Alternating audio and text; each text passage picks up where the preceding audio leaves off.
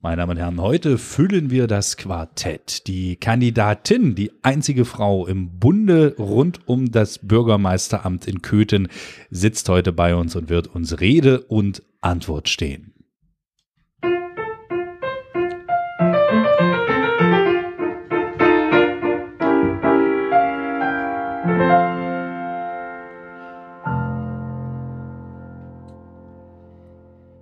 Und mit mir in unserem kleinen gemütlichen Podcast-Stübchen sind wie immer der Julian.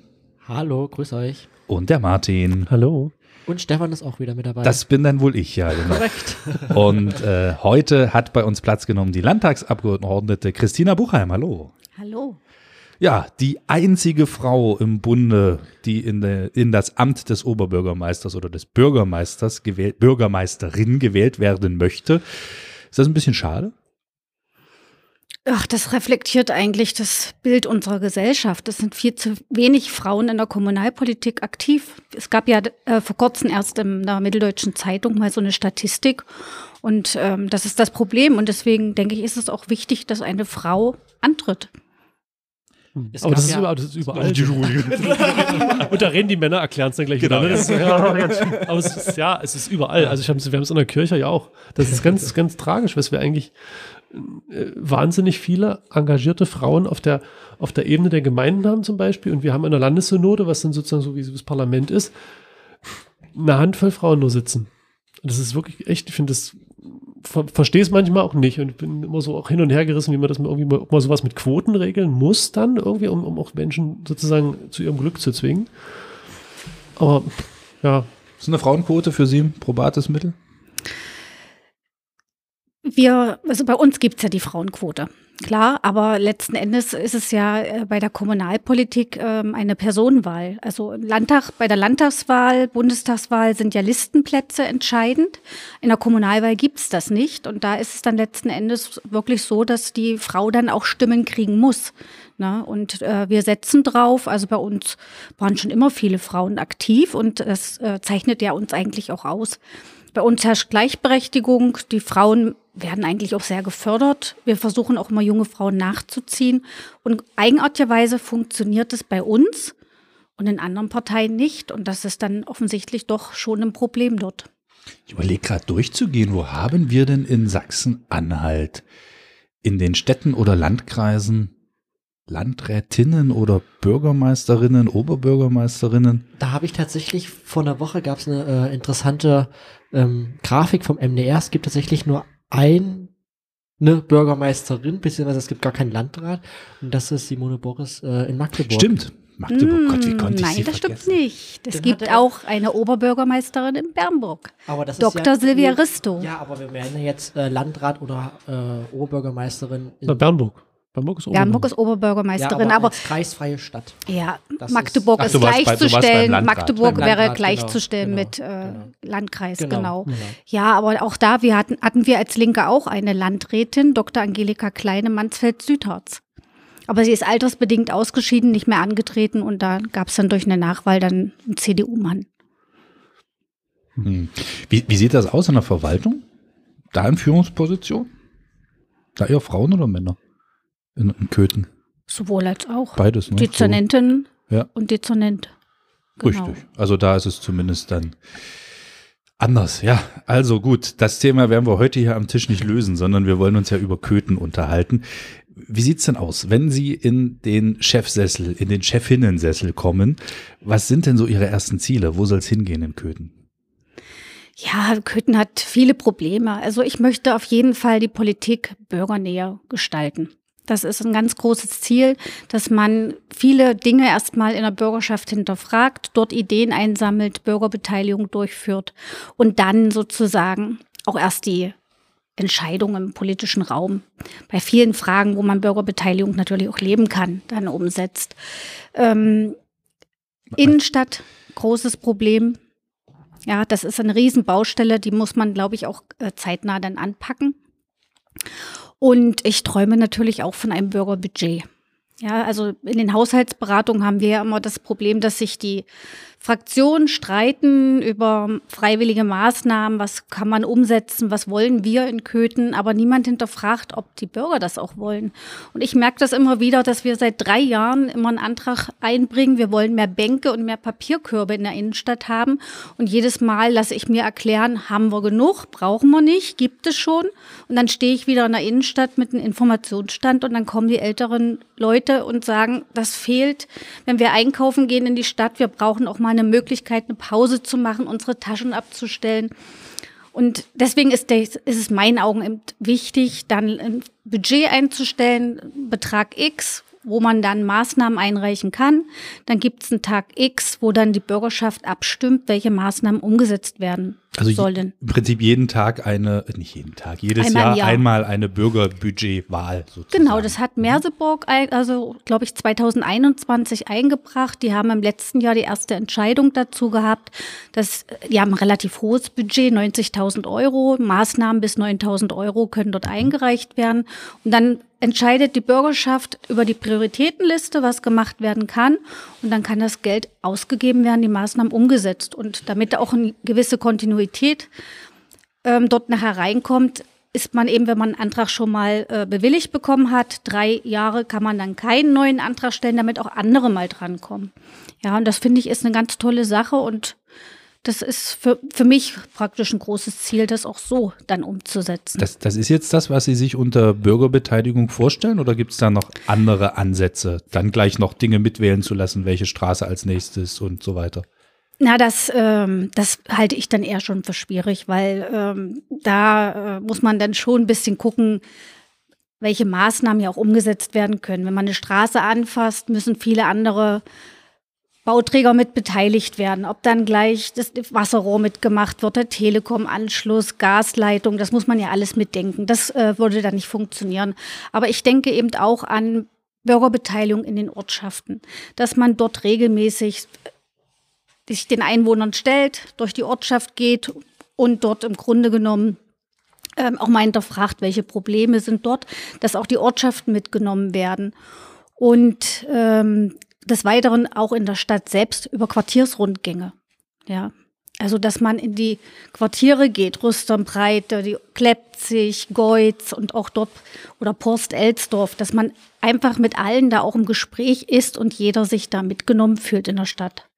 Sie haben ja auch regelmäßig schon auf dem Marktplatz oder in der Hallischen Straße ja auch schon Stände gehabt, wo Sie ähm, mit Bürgern ins Gespräch kommen und Bürgerinnen. Ähm, eine Frage, die uns auch schon beschäftigt hat, ähm, war tatsächlich, die Kandidaten, Kandidaten standen schon relativ früh fest, die sich zur Wahl stellen wollen. Bei Ihnen war das relativ spät. Sie hatten letzte Woche äh, im Veranstaltungszentrum, als diese Kandidatenvorstellung war, auch gesagt, das war ein längerer Prozess, gerade was ihre, an ihre Familie natürlich dann ein, ja, ein großes Gewicht war. Und sie hatten auch gesagt, dass die Gesellschaft immer rauer wird und sie da so ein paar Probleme gesehen haben. Die Frage haben wir letztes, letzte Woche auch Herrn Hauschild gestellt. Und er meinte, er sieht äh, im Gesell in der Gesellschaft hier und Köthen, was Zusammenhalt ist und so weiter, gar keine Probleme. Wie ist das bei Ihnen? Doch, ich finde schon, das Klima im Stadtrat hat sich in den letzten Jahren sehr verändert. Also ich bin es in den Anfang der 90er Jahre gewohnt gewesen, dass da auch schon mal ein sehr, sehr schwieriger Umgang miteinander bestand. Das hat sich dann aber im Laufe der Jahre wirklich ähm, verbessert. Also man konnte miteinander streiten und sich auch hinterher noch in, in die Augen schauen. Und das hat in den letzten Jahren sich völlig äh, verändert. Es gibt also gar keinen Respekt in dem Sinne mehr. Ja, also man geht, man wird persönlich da sehr angegangen und das ist für mich dann schon ein Problem, weil jeder ist ein Mensch, jeder erträgt ähm, ein gewisses Maß und es gibt eine Grenze und die sollte man wahren. Also wenn es dann, wenn man unter der Gürtellinie da agiert, das ist nicht mein Umgang und das, das beschäftigt einen dann auch, ne, weil es einen irgendwo mental auch angreift. Und das sind so Überlegungen, wo man sich dann fragt, will ich mir das wirklich antun? Ja, weil ich, ich glaube, gerade auch so als Hauptverwaltungsbeamter ist man dann auch oft Zielscheibe. Und ähm, das haben wir ja im Stadtrat auch erlebt. Und das sind dann Dinge, wo auch in der Familie gesagt wurde, willst du dir das wirklich antun? Und das waren dann so Überlegungsprozesse für mich, wo man dann wirklich auch eine Entscheidung treffen muss, bin ich stark genug, halte ich das aus? Das könnte man ja jetzt ganz böse formulieren, dass man in Magdeburg nicht so dicht dran ist am, am Bürger und den Leuten und dort weniger Stress hat. Das würde ich auch so sehen, natürlich. Also Kommunalpolitik ist ja davon geprägt, dass, das, ähm, dass man dort das Leben der Menschen gestaltet, wo man unmittelbar betroffen ist. Ja, und man lebt ja in dieser Stadt, in dieser Kommune und trifft ja den Bürgern dann auch direkt. Und alle Entscheidungen erleben die Leute vor Ort.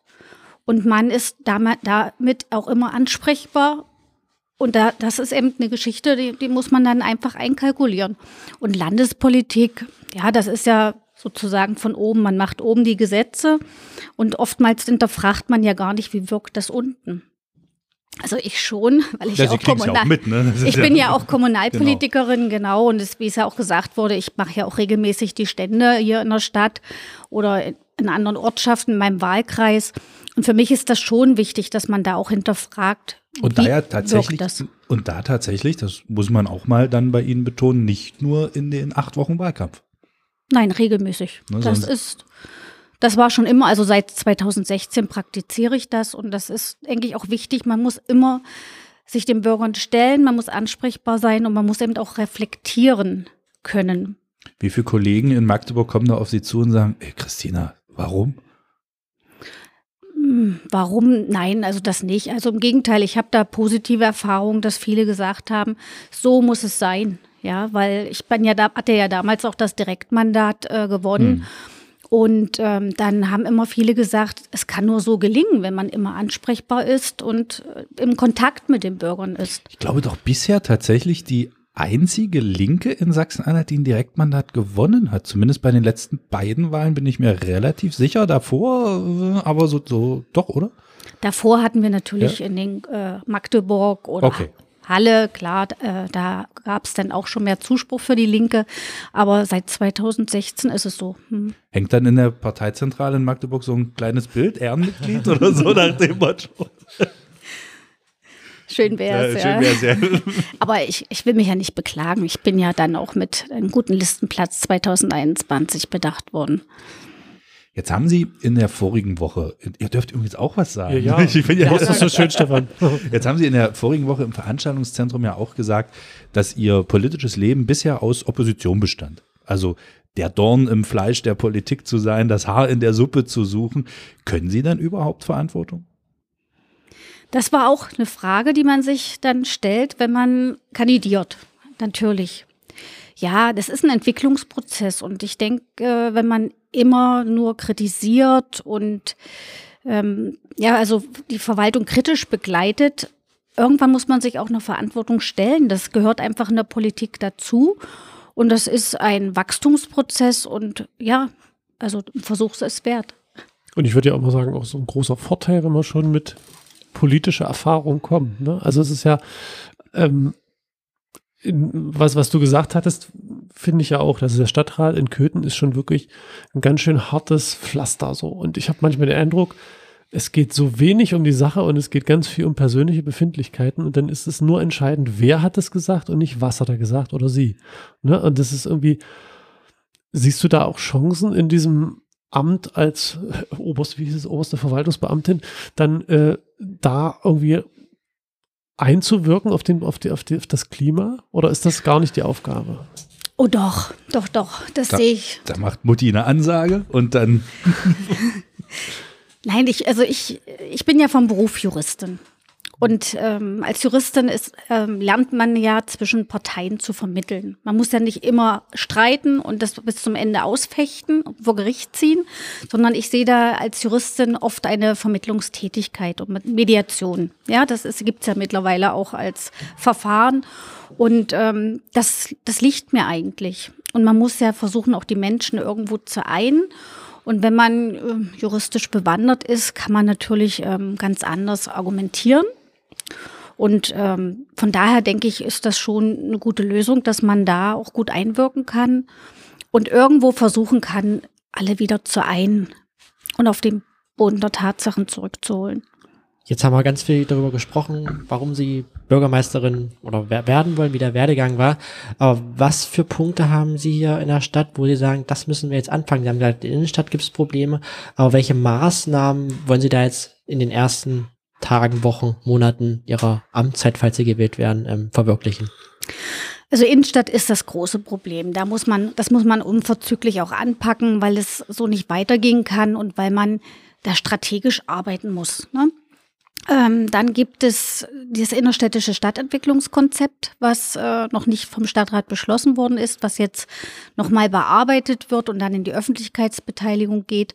Das muss beschlossen werden und da gibt es ja auch verschiedene Maßnahmen. Und für mich ist es auch wichtig, dass das Bahnhofsviertel, was derzeit auch dort enthalten ist, dass das auch zum Fördermit äh, Fördergebiet wird und weiterentwickelt wird. Dazu gehört dann natürlich auch die Malzfabrik, wo es Gespräche gibt, aber was wir jetzt als Stadträte auch nicht weiter wissen, was da nun konkret besprochen wird und ansteht.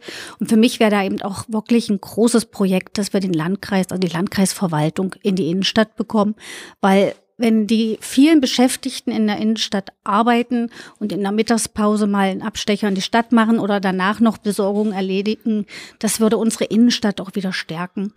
Und da vermisse ich momentan eben auch Aktivitäten. Das war mal ganz groß im Gespräch. Da gab es ja auch eine Möglichkeit. Das ist leider dann durch den Stadtrat verworfen worden.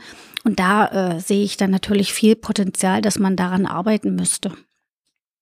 Und dann gibt es natürlich äh, Strukturförderung, da, äh, die Mittel aus dem Strukturstärkungsgesetz, die ob sie nun kommen oder nicht mit dem neuen Sportzentrum, das wissen wir ja auch nicht. Da sollte es eigentlich am 28. Februar ein Gespräch geben.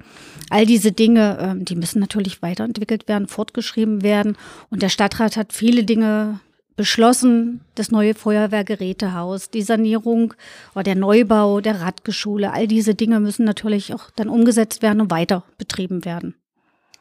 Wo Sie gerade den Sport in Köthen ansprechen, das ist eine perfekte Überleitung, denn auch wir haben wieder den Überblick über das Sportwochenende vom 11. und 12. März und geben damit ab an Chris. Der Köthener Sport für das Wochenende vom 11. und 12. März 2023. Ich bin Chris Lucio Schönburg. Zum Fußball. Die erste Herrenmannschaft des CFC Germania 03 konnte das Heimspiel gegen den SV Eintracht Emselo am vergangenen Freitag mit 2 zu 1 für sich entscheiden. Trotz des Sieges stehen die Köthner weiterhin auf dem letzten Platz der Verbandsligatabelle. Elf Punkte fehlen auf einen Nicht-Abstiegsplatz. Einen weiteren Sieg wollen die Bachstädter auch heute am Freitag, den 10. März einfahren. Zu Hause geht es gegen den zehntplatzierten SV Blau-Weiß Dölau. Die Partie beginnt unter Flutlicht 19 Uhr. Zum Handball. In der letzten Woche mussten die Handballer der HG 85 gleich zweimal ran und das mit Erfolg. Am Freitag gewannen die Köthner zunächst das Spiel gegen den Vorjahresmeister der mitteldeutschen Oberliga, USV Halle, mit 32 zu 27. Auch durch den Heimsieg am Sonntag gegen den HSV Apolda 1990 sind die Köthner in ihrer Heinz-Fricke-Halle weiterhin ohne Punktverlust.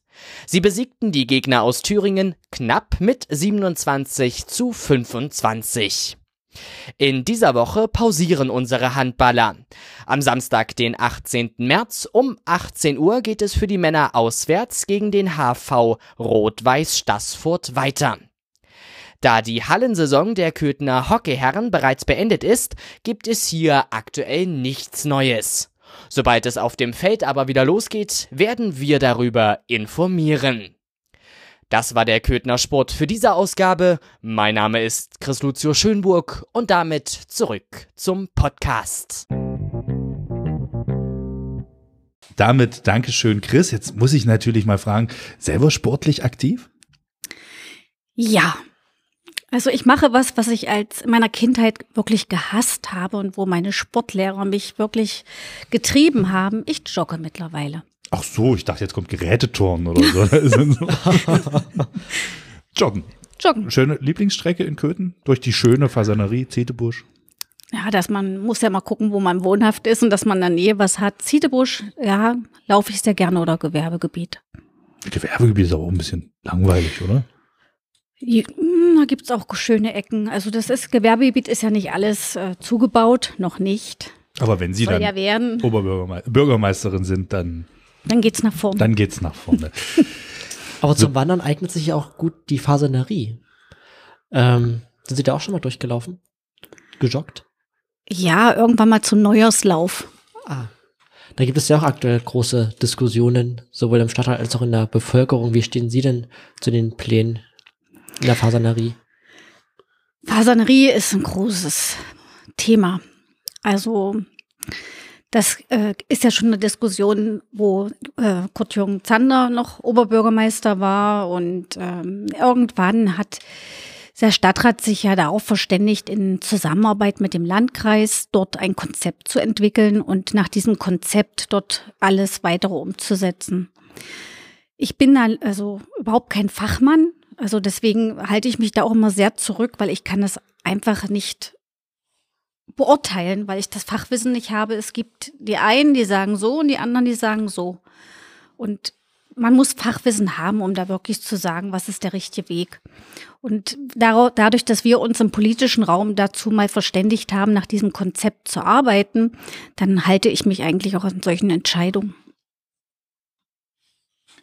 Jetzt haben Sie vorhin auch schon mal die Innenstadt angesprochen, dass es für Sie so eine Angelegenheit wäre, da wieder mehr Leben in die Bude zu kriegen. Haben Sie da schon eine konkrete Idee oder ist das erstmal nur so äh, aus dem Wahlprospekt, was dann verteilt wird, wo man dann sagt, das steht, klingt da erstmal schön und dann äh, schauen wir mal, wie ich es mache? Also zum einen gibt es ja keine Wahlprospekte von mir. Das habe ich clever eingefädelt, dass Sie das jetzt Ja. sagt, oder? Ja, das hängt einfach damit zusammen. Ich habe mich ja sehr, sehr spät entschieden und äh, es kostet natürlich auch viel Kraft, jetzt sich hinzusetzen und dann Plakate zu machen und irgendwelche Flyer. Darauf habe ich dann wirklich darauf verzichtet, weil ich mir gesagt habe, ich bin seit vielen, vielen Jahren, also eigentlich seit zwei- 1992 kommunalpolitisch aktiv und denke, habe mir hier auch einen gewissen Namen gemacht und daran will ich mich messen lassen, als hier an irgendwelchen Flyern. Wer was wissen will zu meinem Wahlprogramm, kann zu mir kommen, an den Stand. Es gibt ja genug Berichte oder heute das Gespräch, wo man dann eben auch ein bisschen was rausnehmen kann. Also das wird es von mir nicht geben. Innenstadt. Ich hatte dort äh, über unsere Fraktion hatten wir ein Gespräch mit der DIHK, das ist also die Deutsche Industrie- und Handelskammer und der IHK Magdeburg. Und ja, dieses Problem mit den Innenstädten haben halt alle Kommunen. Und dort wurde ganz klar gesagt, dass auf den Innenstädten ein Druck lastet wie nie je zuvor. Wir hatten Corona, wir haben die Energieproblematik und jetzt ähm, zeigt sich eben, also natürlich ein Riesenproblem, der ganze Internethandel. Und deswegen ist es für mich auch ein gesellschaftliches Problem, dass äh, jeder eigentlich mitwirken muss, um die Innenstädte zu erhalten, dass man das Geld dorthin bringt, dort einkauft. Und im Rahmen dieses Gesprächs wurden natürlich äh, viele, viele Dinge auch ähm, erörtert. Und dort ist darauf hingewiesen worden, dass in anderen Bundesländern eine gesetzliche Regelung geschaffen wurde für sogenannte, ich muss überlegen, BITS hießen die, glaube ich. Ähm, und dass man dann über eine gesetzliche Regelung alle an einen Tisch führt und über eine Art Zwangsabgabe dazu ähm, zwingt, dass man dort ein Konzept entwickelt, auch Geld in der Hand hat, um dort was zu entwickeln. Und dort wird die Kommune dann, äh, die greift dann mit ein, die begleitet das Projekt. Und ähm, darüber hatten wir uns eigentlich ausgetauscht. Hamburg ist da wohl ein ganz großer Vorreiter, die sowas machen, dass das eine Lösungsmöglichkeit ist. Allerdings würde das in Sachsen-Anhalt auch voraussetzen, dass man dort erstmal eine gesetzliche Regelung dafür schafft. Und ähm, natürlich wurde in dem Atemzug eben auch äh, diskutiert, ja, dass äh, für die Kleinhändler das möglicherweise auch schwierig ist, weil die größeren, die haben das Geld, die können da ganz anders agieren. Aber man hat eben verschiedene Konzepte entwickelt. Und für mich ist dann entscheidend, wenn man eine Innenstadt beleben will, muss alles in die Innenstadt rein. Alles, was eine Stadt hat. Man muss dort wohnen, man braucht Gesundheitseinrichtungen, man muss Einrichtungen haben, wo man sich treffen kann, man, Gastronomie, Einkaufsmöglichkeiten. All diese Dinge müssen zusammengeführt werden und konzentriert werden. Und dann könnte man auch wieder eine Innenstadt beleben, weil die Menschen müssen rein. Ähm, Sie hatten gerade gesagt, man muss alles mehr konzentrieren. Also der Meinung bin ich auch, ja, Köthen wächst ja derzeit nicht, sondern ähm, es werden immer weniger Einwohnerinnen, Einwohner. Jetzt gibt es ja auch ein Konzept, die Rüsternbreite ähm, weiter auszubauen, beziehungsweise dort ein neues Quartier zu schaffen. Ist es nicht eigentlich kontraproduktiv, jetzt dort ein neues Quartier zu schaffen? Ähm, somit lagert man ja auch gewisse Teile wieder aus. Ja, also ich war ja damals auch in der Zeitung äh, zitiert, also ich fand das auch sehr kritisch, wo ich gehört habe, dass dort 300 neue Wohnungen entstehen sollen und wir haben hier in der Innenstadt Leerstand. Äh, Häuser, die verfallen, ähm, da, da muss man ja auch agieren. Und ich sehe es kritisch. Es ist natürlich ein Projekt der beiden Wohnungsgesellschaften, die sozusagen das gemeinsam verwirklichen wollen. Und wir haben als Stadtrat mal einen Beschluss gefasst, uns von außen wieder nach innen zu entwickeln. Also außen den gab es ja dann auch den Abriss. Das sieht man ja im Gewerbegebiet äh, West, im Stadtteil West. Und dem wirkt man jetzt im gewissen Sinne entgegen. Und deswegen stehe ich eigentlich mehr dafür, das Bahnhofsviertel zu entwickeln. Dort hat man eben auch die Anbindung an die Bahn, an den Busverkehr, da ist alles da. Wenn man Leute nach Köthen holen will, die dann auch irgendwo vielleicht woanders arbeiten, aber eben über die öffentlichen Verkehrsmittel gut vernetzt sind und ähm, das nutzen können. Und was ich natürlich auch mal kritisch sehe, ist, dass wir keinen sozialen Wohnungsbau haben.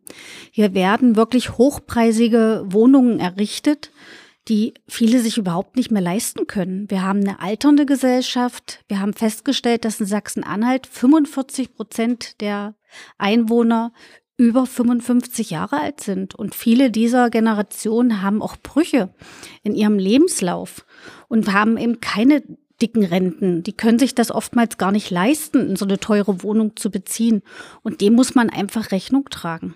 Und wir haben die Studenten, wir haben viele Geflüchtete, die können sich diese hochpreisigen Wohnungen gar nicht leisten.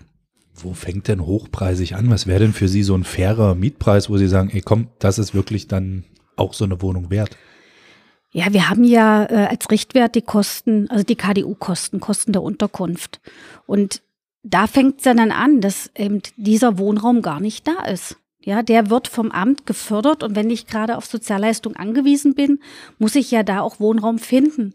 Und das kann, muss eben auch Wohnraum sein, der ansprechbar ist. Ja, also nichts runtergeloddertes, sondern auch wirklich, also, also vom, von der Fläche her ist es ja auch vorgegeben, wie groß so eine Wohnung sein darf. Ne? Es soll ordentliches Wohnen sein, aber es muss eben doch bezahlbar sein. Ich meinte das jetzt eher so generell vom Quadratmeterpreis. Wo sagen Sie, Mensch, hier für eine Stadt wie Köthen wäre für mich die Summe X ein fairer Quadratmeterpreis, liebe Vermieter? Da würde ich mich jetzt nicht festlegen, weil ich die Preise gar nicht weiß. Aber ich, okay. ich weiß also, was die Wohnungsgesellschaft zumindest so saniert. Es ist ja top saniert. Also das sind tolle Wohnungen, das will ich ja gar nicht absprechen, hochmodern. Aber ich sehe es einfach so, dass der Querschnitt das gar nicht bezahlen kann. Und dem muss man einfach Rechnung tragen. Oh, Entschuldigung, oh, auf jeden Fall ein spannendes Thema, äh, denn ich glaube trotzdem, dass Köthen hat ja, wenn man das mal so mit anderen Gemeinden vergleicht, ne, also ich sag mal, was, wo ich in Köthen ja vielleicht wirklich noch so eine halbe Etage für kriege, da kriege ich in Berlin gerade meine Besenkammer. Ne? Ja, aber ich kann ja Köthen und Berlin nicht vergleichen. Sie haben ja auch gerade Hamburg und Köthen. aber bei anderen Dingen. Genau. Was wäre Ihnen äh, verkehrstechnisch in Köthen wichtig? Wäre jetzt tatsächlich eher so Ausbau B6N, weitere Straßen etc. Geht das eher Richtung regenerative Energie, mehr Ladesäulen, mehr Radwege? Was ist da Ihr Konzept? Also Radwege finde ich wichtig. Das ist ein großes Manko bei uns und ich hatte ja auch berichtet, dass wir 2019 mal als Fraktion eine Radtour gemacht haben in alle Ortsteile Oh, eine, der Stadt und die Ortschaften. Eine Abenteuerfahrt. Ja, und ich muss sagen, also das, das, das vergisst man auch nicht, wenn man einfach von Dondorf kommt, mal auf der Straße, auf der Landstraße oh ja. nach Köthen radelt. Ähm, erst die Straße sehr schlecht und dann hat man ja doch relativ viel Verkehr. Also das war schon abenteuerlich. Das war dann auch in den Abendstunden mit Licht am Fahrrad. Äh, das vergisst man nicht. Und da, glaube ich, fährt man nicht so schnell wieder nochmal mit dem Fahrrad. Also das ist äh, ganz doll wichtig, dass die Ortschaften angebunden werden. Aber ähm, da gibt's halt äh, leider viele, viele Probleme. Das Geld fehlt, das kennen wir, ja, aber das, das, daran muss, da muss man dranbleiben und das perspektivisch wirklich äh, ins Auge nehmen. Hm. Wir haben eine Rubrik, die wir bisher mit allen äh, Kandidaten gespielt haben und ich glaube, bisher waren alle richtig, oder? Ja. Ja, oh Gott. Und jetzt Du haben wir. immer Druck aufbauen, Jetzt, ne? nein, ich wollte gar keinen Druck aufbauen, aber, aber vielleicht, vielleicht, wir haben ja Bibel oder Blockbuster. Jetzt ist die Linke der Kirche ja sehr fern. Wir könnten auch das Kapital oder Blockbuster spielen, wenn Sie möchten. Habt ihr's? Äh, Natürlich, wir haben ja hinter, hinter uns ist eine kleine Bibliothek. Dort haben wir alles. Aber nein, wir, bleib, Verstecken sie hinter den Gemalten. wir, wir bleiben beim, beim Klassiker. Bibel oder Blockbuster. Der Martin hat ein Zitat. Und, äh, ach Moment, das sagt ja eigentlich Ja, immer ich Julian. gerade sagen, Entschuldige das hast bitte, du doch schon zweimal gesagt und Moment. ich bin noch nicht zum Zug gekommen. Äh, du, du machst gleich, ich erkläre es kurz und dann machst Okay, du nochmal okay. sozusagen deinen dein Spruch. Martin sagt ein Zitat und Sie müssen entscheiden, ist es aus einer, ist es aus der Bibel oder ist es aus einem Blockbuster? Klassisches Beispiel bei uns ist immer, ich bin dein Vater. Ne?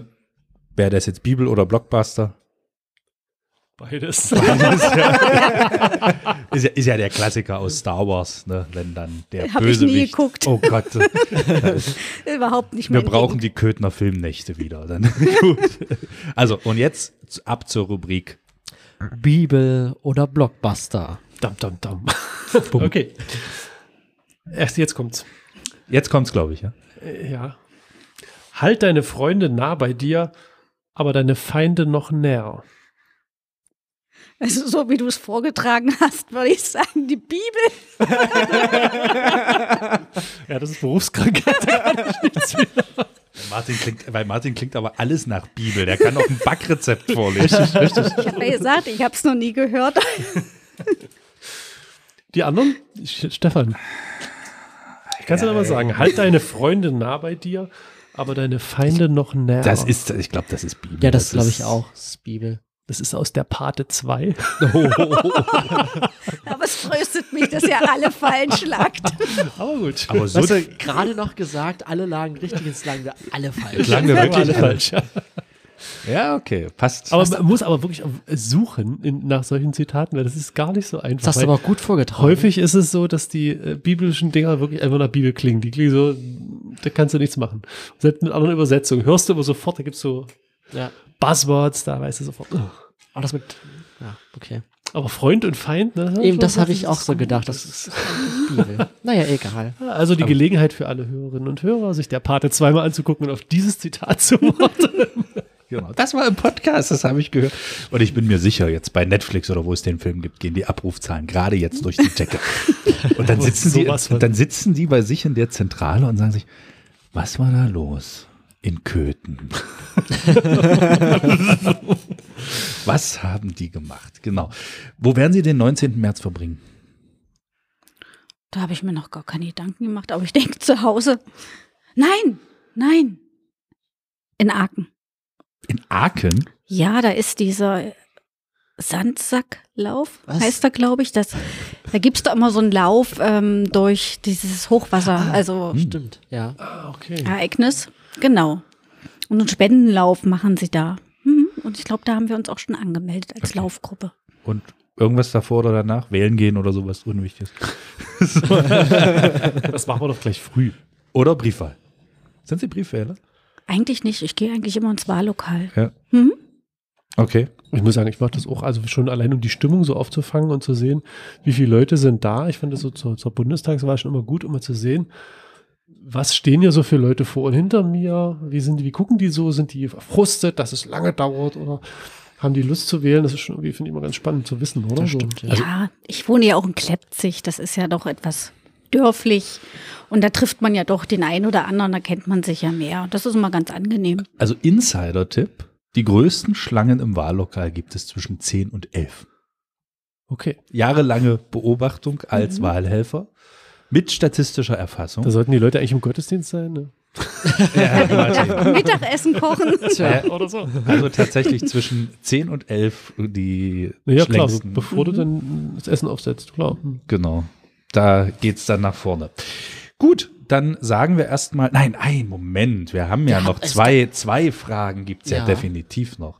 Und zwar, wenn Sie jetzt selber nicht kandidieren würden, was ja fast so gewesen wäre, wen würden Sie wählen?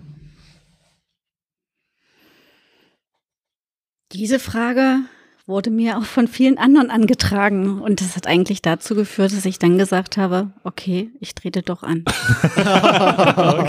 Das sagt auch viel. Ja. ja. Und wir haben für das Schlussplädoyer Es läuft bei uns nicht einfach nach Zeit, sondern wir haben da eine kleine Rechnung vorbereitet. Für jeden ein bisschen eine andere, die am Ende aber trotzdem so auf dasselbe hinausläuft. Und Sie dürfen sich jetzt entscheiden für eine Zahl zwischen 1 und 100. Eins. Das war jetzt ganz toll. Weil das kann ich im Kopf rechnen, denn das, die Anzahl der Worte, die Sie jetzt benutzen dürfen, ist die Wurzel aus eins. Das ist eins. Das heißt, Sie dürfen jetzt mit einem Wort unseren Zuhörerinnen und Zuhörern sagen, warum Sie sie wählen sollen. Frau. Gut. Das ist gut. Und damit, das Schlusswort bei uns, hat wie immer der Martin mit der Sonntagsfrage. Keine Angst, geht um keine Umfrage, sondern darum, was in der Kirche los ist am Sonntag. Martin, was ist denn am Sonntag Inhalt der Show? Genau, ich muss noch mal ganz kurz gucken. Der Sonntag heißt Okuli. Die Brokkoli? Au die Augen. Also gucken, ne? Gucken. Und es, es gibt einen, einen sehr schönen Familiengottesdienst, wo der äh, Kinderchor singen wird. Und das ist so ein, so ein wie so eine Art Mini-Musical, das Martina Appels mit den Kindern einstudiert hat. Und es geht um Schöpfung. Und ich lade euch alle herzlich dazu ein. Es ist Uhrzeit. 9.30 Uhr in der Nee, eben nicht um elf erst. Die Kinder Das ist eine sehr charmante Zeit. Um elf. Familiengottesdienst. Kirche Jakob. Nee, in, im Gemeinde. Also du meinst, wir haben jetzt alles falsch gesagt. Möchtest du haben noch alles mal falsch anfangen? Wir sind um elf im Gemeindesaal in St. Also das ist ja der im Berteichpromenade im. Wolfgangsstift. Findet es statt um wart ihr 11 noch Uhr. nie. Hm. Doch, jetzt sind wir eigentlich häufig da. Ah. Nur letzte Woche Susannes Prüfungsgottesdienst war in der Kirche, weil das soll in der Kirche sein, aber an sich ist ja die Heizung gerade aus Ach bis so, Ostern und das ist eigentlich viel zu Also. kalt. Ihr macht also Heizungsfasten. Richtig? Wie ist gelaufen, der Prüfungsgottesdienst? Gut, oder? Klar. Okay. Dann erstmal herzlichen Dank an Christina Buchheim, dass Vielen Sie hier Dank, waren. Danke, gerne. Ach, Moment. Wir haben noch, das Wichtigste fehlt noch. Das Wichtigste. Na, alle Kandidaten und so. Der Turnbeutel, der Wein, die Gummibärchen, ja, der Zollstock. unser, unser Geschenk. Haben Sie uns ein Geschenk mitgebracht? Das war gemein. Das war Ich gemein. wusste es ja nicht. Sie wusste es nicht. Hast du das nicht gesagt? dass Nein, natürlich das nicht. ist- Hallo? Also ich bin nicht so ein Bettler. Ihr, ihr seid immer, halt, du möchtest Geschenk mitgebracht. ich bin bescheiden, ich brauche sowas nicht. Na gut, dann verzichten wir eben. Aber man kann das auch noch nachreichen. Und so geht Aber das weißt du, hier jedes Wir haben Mal. ja, wir haben, sie hat doch gesagt, sie hat keine, keine Wahlplakate, keine Wahlprospekte. Da wird es Ja. Kugelschreiber erst recht nicht geben. Ist jetzt einfach so. Da müssen, Ist wir jetzt einfach so, da ja. müssen wir jetzt mit leben. Und Okay. beim nächsten Mal dann aber ein doppelt so großes. Gut, Dankeschön. Ein schönes Wochenende Und- euch allen. Ciao. Tschüss. Ciao. So, jetzt läuft's. Ihr mit irgendwie Battle immer, ehrlich. Das, das, hat, das hat überhaupt nichts mit Betteln zu tun. Das ist die Grundvoraussetzung. Ich weiß gar nicht, ob wir die Folge jetzt bringen. Das ist die große Frage.